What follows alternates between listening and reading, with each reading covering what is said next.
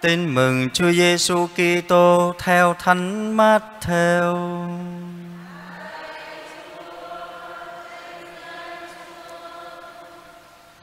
Sau đây là gốc tích Đức Giêsu Kitô. Bà Maria, mẹ Người, đã thành hôn với ông Du Xe. Nhưng trước khi hai ông bà về chung sống, bà đã có thai do quyền năng Chúa Thánh Thần.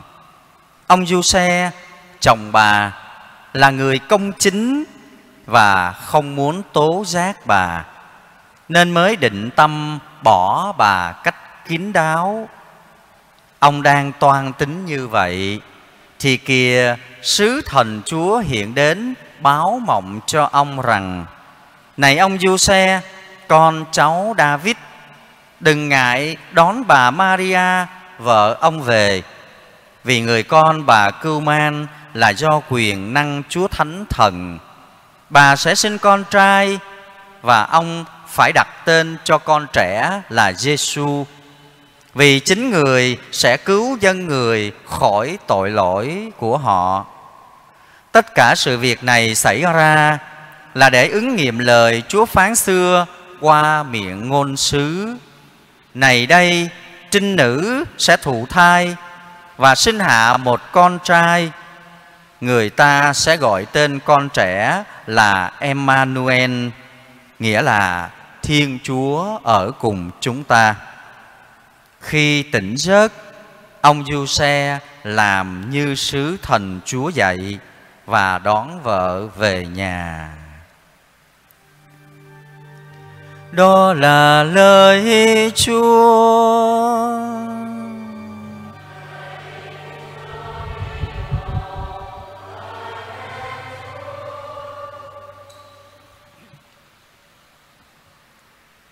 Cách đây 10 ngày, tức là ngày 8 tây tháng 12 năm 2020, ngày lễ Đức Mẹ Vô Nhiễm Nguyên Tội, thì Đức Giáo Hoàng Phanxicô công bố một cái tông huấn mang tên là Trái Tim của Người Cha.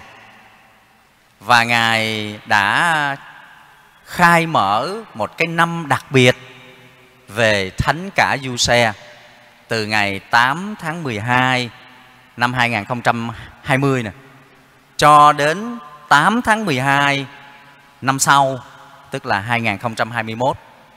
Anh chị em biết không? Số biết, số không. Thì giờ biết, chưa biết thì giờ biết. Công bố tông huấn Trái Tim của Người Cha mà lại trong cái lễ của Đức Mẹ, đúng không?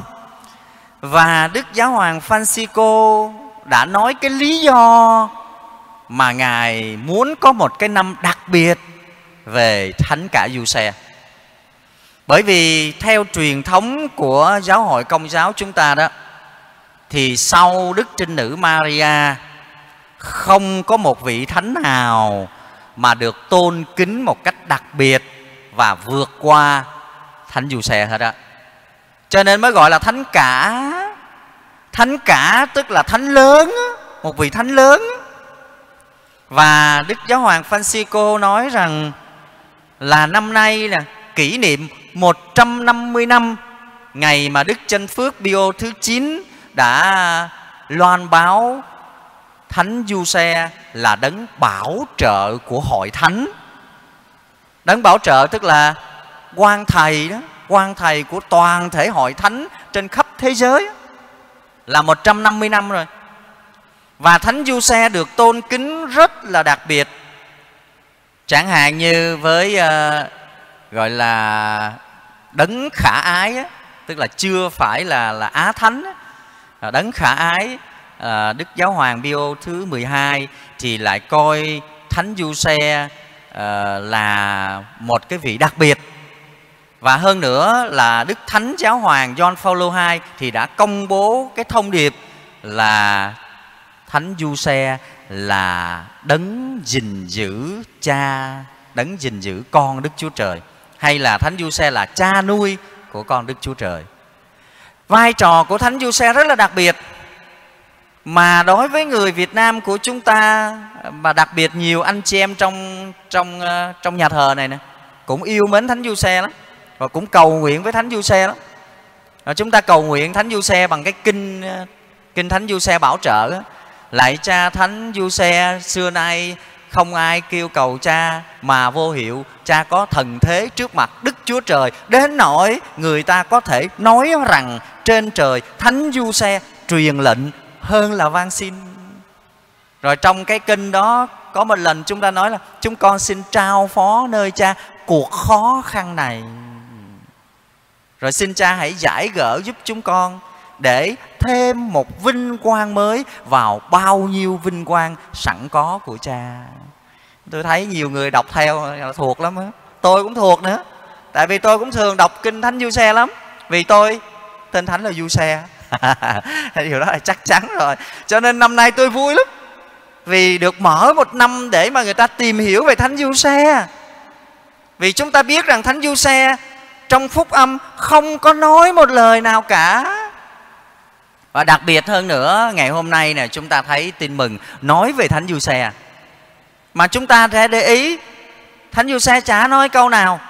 Nhưng mà không phải ù lì, không phải ngồi im đó, không phải bủ rũ, âu sầu, lo lắng, buồn phiền và buông xuôi. Mà Thánh Giuse không nói, nhưng mà lại sao? Lại tìm hiểu, lại suy tư, suy niệm về những biến cố xảy ra trong cuộc đời mình, rồi khám phá ra ý định của Thiên Chúa, mặc dù là qua một giấc mơ.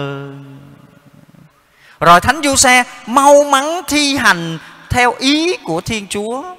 Và vì thế, thưa quý bà anh chị em, Thánh Giuse có thể coi là mẫu mực để chúng ta noi theo trong việc thi hành thánh ý của Thiên Chúa.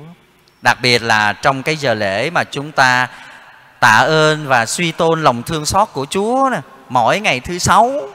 Và đặc biệt tôi là hôm nay là cái bài phúc âm của cái ngày hôm nay nè, nó lại rất là phù hợp để chúng ta suy nghĩ về Thánh Giuse. Và qua đó chúng ta khám phá ra trái tim của người cha, như Đức Thánh Cha Phanxicô đã nói. Và Ngài còn nêu thêm một cái lý do nữa để ban bố cái tông huấn đó. Là bởi vì Ngài nói qua cái cơn đại dịch Covid-19 đang hoành hành trên khắp thế giới. Chúng ta biết là ở Ý nó nặng nề, để lại cái hậu quả nặng nề hơn là ở Việt Nam mình. Cho nên Đức Giáo Hoàng chìm vào trong cái suy tư về những sự việc xảy ra trên thế giới, và ngay cả chính ở tại Vatican. Và Ngài nói trong đó có rất nhiều người âm thầm hy sinh để chăm sóc người bệnh, các y tá, các bác sĩ, những lao công, những người làm công việc đường phố, và rất nhiều những người không có tên tuổi, không được ai để ý tới. Nhưng mà cái hành động của họ, cái công việc của họ lại góp phần rất lớn để xoa dịu đi cái nỗi đau thương ở trên thế giới này. Và qua đó Đức Giáo Hoàng Phanxicô mới nói với chúng ta rằng Thánh Giuse cũng là một con người như thế đó, âm thầm. Thường thường là trong các nhà thờ thì tôi thấy hay trưng bày hang đá máng cỏ. Ở nhà thờ Huyện Sĩ chưa biết thấy có làm ở trong nhà thờ hay không, nhưng mà phía trước thì có rồi. Thường thường nhà thờ Công giáo á, thì hay để Đức Mẹ ở phía nào của cha chủ tế. Đức Mẹ đứng ở phía nào? Phía tay phải. Thánh Giuse đứng phía nào? Phía tay trái. Và tôi cũng thấy nhiều chứ không phải tất cả nha, nhiều nhà thờ làm hang đá ở phía bên tay trái. Ở phía bên tay trái thì có cái tòa Thánh Giuse, cho nên khi làm hang đá thì sao? Dựng cái phong lên rồi làm cái hang đá che mất tiêu ông Thánh Giuse.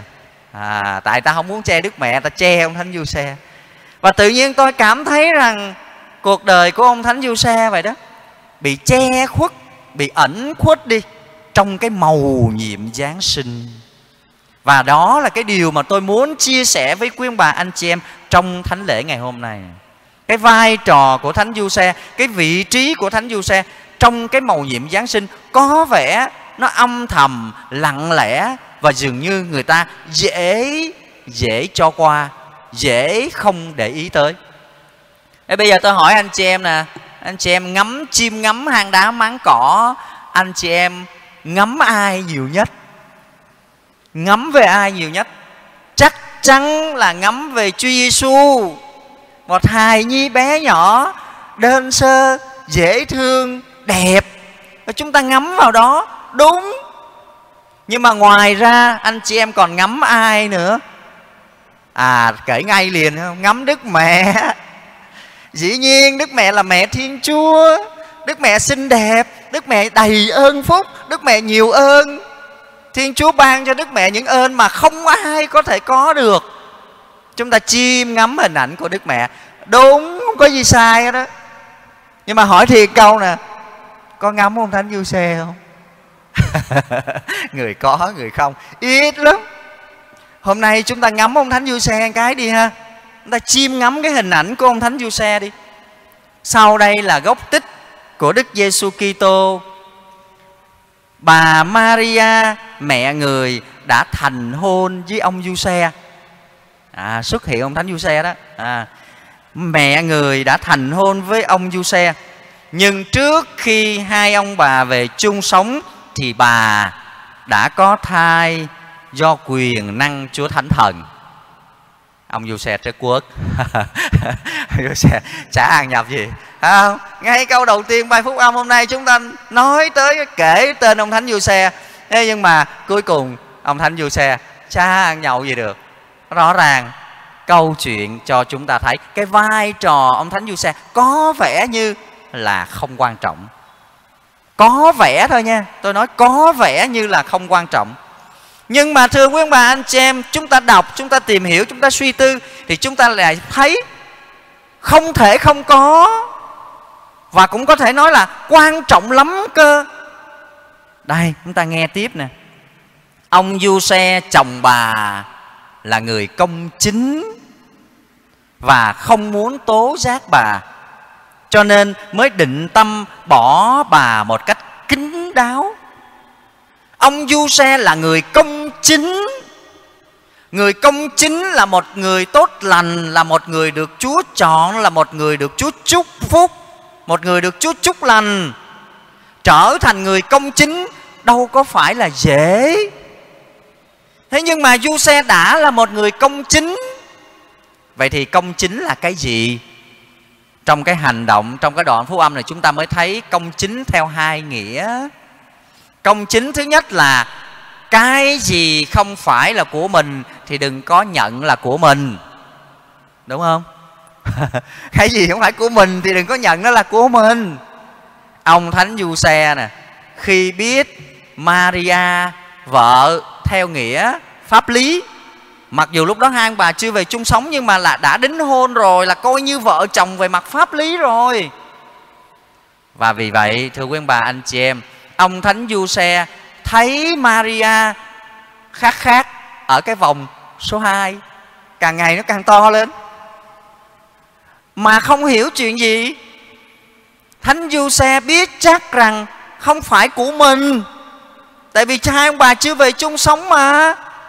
Cho nên thưa quý ông bà anh chị em, Thánh Giuse đã thấy cái bào thai ở trong bụng mẹ không phải của mình, cho nên có nhận là của mình không? Không, không nhận. Cái gì không phải là của mình thì mình không có được nhận. Công chính nằm ở chỗ đó.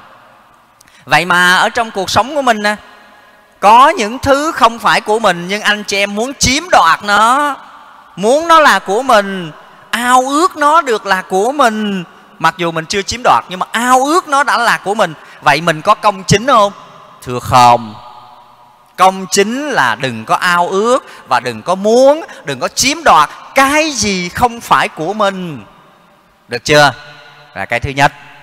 Cái thứ hai, ông Thánh Giuse công chính ở chỗ nào nữa? Công chính ở chỗ đáng lý theo luật quy định. Nếu mà một người đã đính hôn và trong thời gian đính hôn đó mà ngoại tình, tức là có bầu đó, rõ ràng cái bầu là cái mà rõ ràng minh chứng cho cái việc ngoại tình.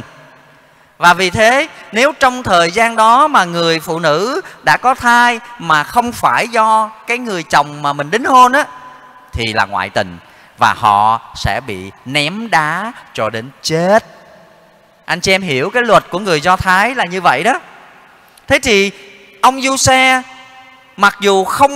mặc dù biết chắc rằng cái bào thai mà Maria đang mang không phải của mình, nhưng mà Giuse cũng không hiểu được ở đâu mà ra, và Giuse cũng không muốn nghĩ cái điều gì khác cho người khác mà mình không hiểu.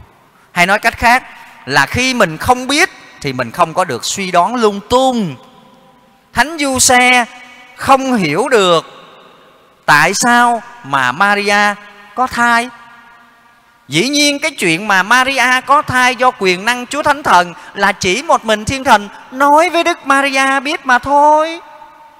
Và sau này Chúa Thánh Thần cũng linh hứng, cũng cho bà Isave biết. Cho nên bà Isave mới nói với Đức Mẹ rằng phúc cho bà là kẻ đã tin rằng lời Chúa phán cùng bà sẽ được thực hiện. Chỉ có hai người đó thôi. Còn Thánh Giuse cho tới giờ phút này vẫn chưa được Chúa cho biết là cái thai Maria mang là ở đâu. Vì vậy Thánh Giuse là người công chính, không muốn nghĩ cái điều xấu cho người khác. Tại vì nếu mà theo lề luật thì Giuse chỉ cần lớn tiếng, chỉ cần làm ầm ĩ ra: cô khai cho tôi biết coi tại sao cô mang thai. Cái thai này, nói một cách nôm na bình dân, là của thằng nào? Cái kiểu bình dân mình nói. Thưa anh chị em, Thánh Giuse không làm ầm ĩ cái chuyện đó lên, mà Thánh Giuse âm thầm định lìa bỏ Maria một cách kín đáo. Như vậy cái sự công chính của Thánh Giuse ở chỗ là không dám nghĩ xấu cho người khác và chỉ nghĩ cho mình. Và chính trong cái bối cảnh đó, đang khi Giuse âm thầm định lìa bỏ bà Maria một cách kín đáo, thì Thiên Thần Gabriel xuất hiện trong giấc mơ và báo cho Maria biết rằng: này ông Giuse, con cháu David, đừng ngại đón bà Maria về, vợ ông về. Có nghĩa là cái mệnh lệnh của Chúa đối với Thánh Giuse là phải đón Maria về nhà làm vợ như là đã được định trước. Anh chị em hiểu cho đó không nè?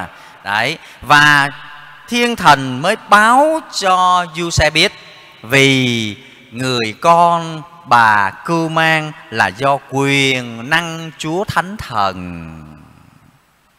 Thật ra tôi nói với ông bà anh chị em, tôi nghĩ rằng Thánh Giuse cũng chưa hiểu về Chúa Thánh Thần là như thế nào đâu. Nhưng mà trong giấc mơ được Thiên Thần báo mộng cho như vậy, thì Thánh Giuse có lẽ chỉ nghĩ rằng cái điều này là một cái điều gì đó bí nhiệm, một cái điều gì đó xuất phát từ trời cao, một cái mệnh lệnh, một cái sứ mệnh từ trời cao mà Giuse phải có trách nhiệm thi hành. Và thưa quý bà anh chị em, đứng trước cái điều đó thì Thiên Thần lại nói tiếp là bà sẽ sinh con trai và ông phải đặt tên cho con trẻ là Giêsu.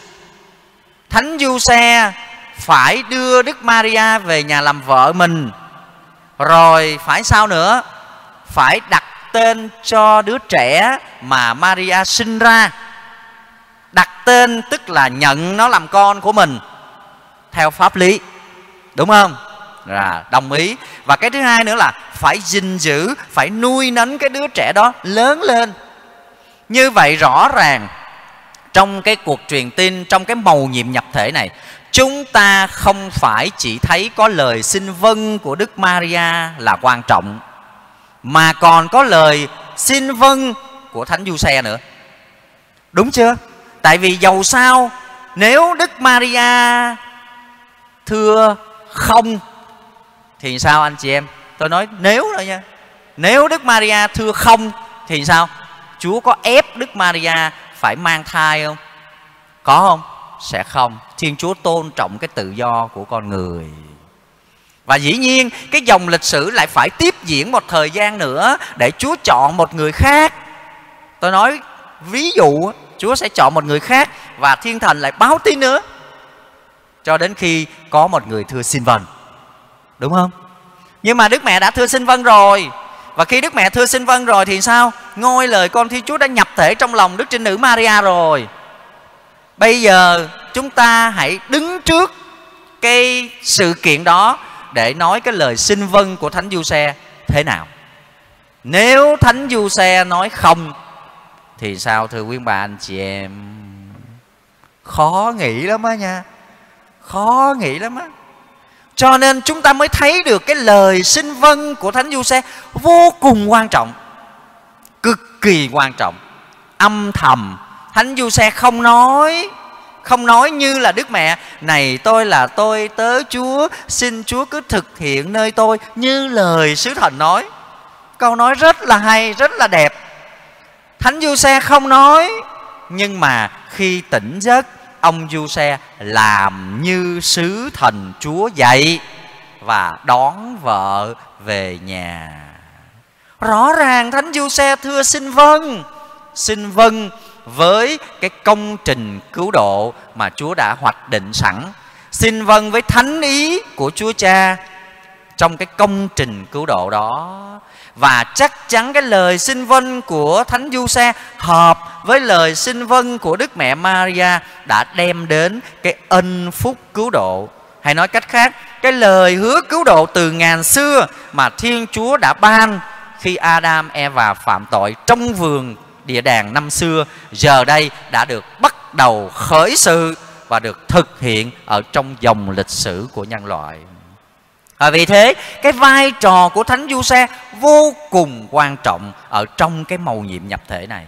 Mặc dù chúng ta thấy rất là nhẹ nhàng, rất là khiêm tốn, Thánh Giuse ta bảo rằng là thường là thể hiện qua những giấc mơ. Đây là một giấc mơ nè, Thánh Giuse mơ 4 lần nè. Đây là một lần nè, mơ nè, rồi đón Maria về nhà làm vợ mình, rồi con trẻ sinh ra, rồi đặt tên là Giêsu. Rồi sau đó thì nghe tin Herod tìm bắt hài nhi Giêsu, thì trong một giấc mơ nữa Thánh Giuse lại được thiên thần báo phải thức dậy ngay tức thì giữa đêm và đưa Maria, đưa hài nhi và mẹ người trốn sang Ai Cập và ở đó cho đến khi báo lại. Là lần thứ hai. Ở đó thời gian không biết bao lâu, rồi thiên thần lại đến báo mộng cho Giuse, đem Đức Mẹ Maria và Chúa Giêsu quay trở về Palestine lần thứ ba. Rồi khi về Palestine thì vua Herod chết rồi, Archelaus lên nói dòng mà còn khó hơn, còn tàn ác hơn nữa, thì thiên thần lại báo cho Giuse lần thứ tư, đưa đi về Nazareth. Rồi sau đó làm sao? Sau đó làm sao? Thiên thần không thấy báo nữa và Giuse cũng qua đời âm thầm sau cái biến cố mà Đức Mẹ và Thánh Giuse đưa Chúa Giêsu 12 tuổi lên đền Thánh Jerusalem. Rồi sau đó về thì Thánh Giuse mất lúc nào chúng ta không rõ. Nhưng mà rõ ràng như vậy, cuộc đời của Thánh Giuse trải qua mấy giấc mơ? 4 giấc mơ. Ở cuộc đời này chúng ta có nhiều người mơ lắm, nhưng mà chúng ta mơ mộng. Chúng ta mơ mà đi trên mây, trên gió, chanh hỏng lên nè. Mơ những cái gì đó cao sang, quyền quý, danh vọng, tiền tài, vật chất ở trần gian này nè. Mà chả bao giờ mơ để khám phá ra, tìm kiếm chân lý, khám phá ra ý định của Thiên Chúa trong cuộc đời của mình. Và vì thế cũng chúng ta là mơ mộng. Còn cái giấc mơ của Thánh Giuse là một giấc mơ nối kết đất với trời. Cái giấc mơ đó đã làm nên con người thánh cả Giuse. Và vì thế thưa quý ông bà anh chị em, cái vai trò của thánh cả Giuse ở trong cái mầu nhiệm Giáng sinh thật là đẹp, thật là tuyệt vời. Thế nhưng lễ hôm nay của chúng ta là lễ tạ ơn và suy tôn lòng thương xót của Chúa, thì chúng ta sẽ cảm nhận được Thiên Chúa xót thương, Thiên Chúa thể hiện cái tình thương của Thiên Chúa đối với nhân loại tội lỗi.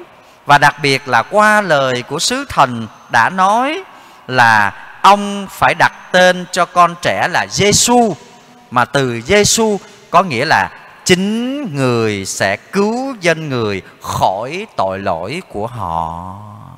Chính người tức là ai? Là đấng cứu thế đó, là Chúa Giêsu đó. Người sẽ cứu dân người khỏi tội lỗi, và qua Chúa Giêsu, Thiên Chúa Cha thể hiện lòng thương xót của người đối với tội lỗi con người chúng ta. Và một cái điều đặc biệt nữa mà Đức Thánh Cha Phanxicô đã nói khi mở cái năm thánh đặc biệt về Thánh Du Xe, thì Đức Thánh Cha Phanxicô nói chúng ta suy niệm về cái trái tim nhân hậu của người cha. Của người cha có nghĩa là của thánh cả Du Xe. Nhưng mà qua đó chúng ta khám phá ra cái trái tim nhân hậu vĩ đại hơn của một người cha, đó chính là Thiên Chúa Cha trên trời. Và nó cũng không xa gì với cái sứ điệp về lòng Chúa thương xót mà Thiên Chúa đã mạt khải cho thánh nữ Faustina. Và chúng ta cũng đã có cả một năm ngoại thường để kính nhớ lòng Chúa thương xót rồi. Cũng Đức Thánh Cha Phanxicô đã mở ra cái năm thánh đó cho chúng ta. Và vì vậy thưa quý ông bà, anh chị em, chúng ta thấy được tình thương xót của Thiên Chúa được thể hiện ở nơi chính thánh cả Du Xe nữa. Bởi vì sao vậy? Vì cái suy nghĩ về lòng thương cảm, cái suy nghĩ về lòng thương xót đã hướng dẫn cái hành động của thánh Du Xe đối với Đức Maria và đối với nhân loại này. Cho nên thể hiện ra cái lòng thương cảm đó, không muốn tố cáo bà Maria mà chỉ định tâm lìa bỏ bà một cách kín đáo. Đấy, cái lòng thương cảm, cái lòng thương xót nó nằm ở chỗ thánh cả Du Xe, cái điều đó. Và đặc biệt hơn là như lời thiên thần đã nói, là chính Thiên Chúa, là chính Chúa Giêsu mới là lòng thương xót của Chúa Cha được thể hiện một cách trọn vẹn. Vì vậy thánh lễ này chúng ta tạ ơn Thiên Chúa, tạ ơn lòng thương xót của Chúa. Đặc biệt là chúng ta cũng hướng về thánh cả Du Xe để xin thánh cả Du Xe chuyển cầu cho mỗi người chúng ta cũng khám phá được thánh ý của Thiên Chúa ở trong cuộc đời, và phải cố gắng thi hành thánh ý của Thiên Chúa để chúng ta được hạnh phúc cùng với thánh cả trên nước trời. Amen.